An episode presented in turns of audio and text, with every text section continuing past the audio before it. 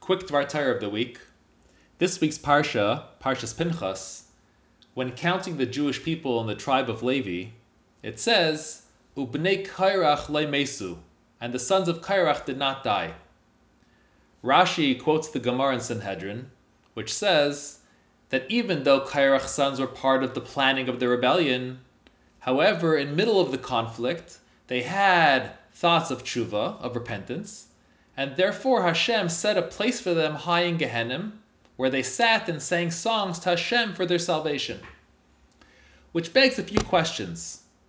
First of all, how do we reconcile Kairach's sons not dying with the statement in Parshas Kairach that clearly says that the earth swallowed up all the people that were with Kairach? Second of all, if Kairach's sons did teshuva, why were they in Gehenim at all? Lastly, why is the Torah mentioning this here for the first time? Wouldn't it make more sense to put this in Parshas Kairach next to the recounting of the story itself?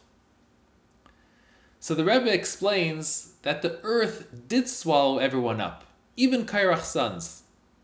However, while everyone else's fate was permanent, Kairach's sons' punishment did not last forever. If they did tshuva, why were they punished at all? Because they only did teshuva in their hearts. No one besides Hashem knew that they did teshuva. Therefore, as far as anyone else was concerned, they needed to see that Kairach's sons were also punished. Only now, many years later, since the rebellion of Kairach happened soon after the debacle of the Meraglim, the spies, so within the first year or so of the Jews leaving Egypt, Parshas Pinchas is taking place at the end of the 40 years, at a period in time when all the adults that left Mitzrayim already died out. Since there was no one left from those that witnessed Kairach's rebellion, only now in Parshas Pinchas were the sons of Kairach able to emerge from Gehenim, from their temporary punishment, and rejoin the Bnei Yisrael. And that is why the Torah mentions it here for the first time that the sons of Kairach did not die. The important takeaway is twofold.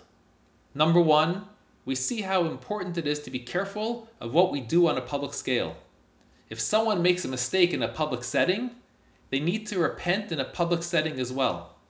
It is not enough to claim that you did teshuva between you and God, but it needs to be clear to all those that saw the sin that you did teshuva as well. Second of all, and more importantly, it teaches us the power of teshuva how two people who conspired and plotted to rebel against the Nasi Hadar, not just that they participated in it, but were actually part of the initiators. Just by the very fact that they had a hir teshuva in their heart, they ended up being spared and ultimately had the great Shmuel Hanavi come from their offspring. How much more so if we have a true hir teshuva after so many difficult years of Golos, surely we will hasten the coming of Mashiach speedily. Amen.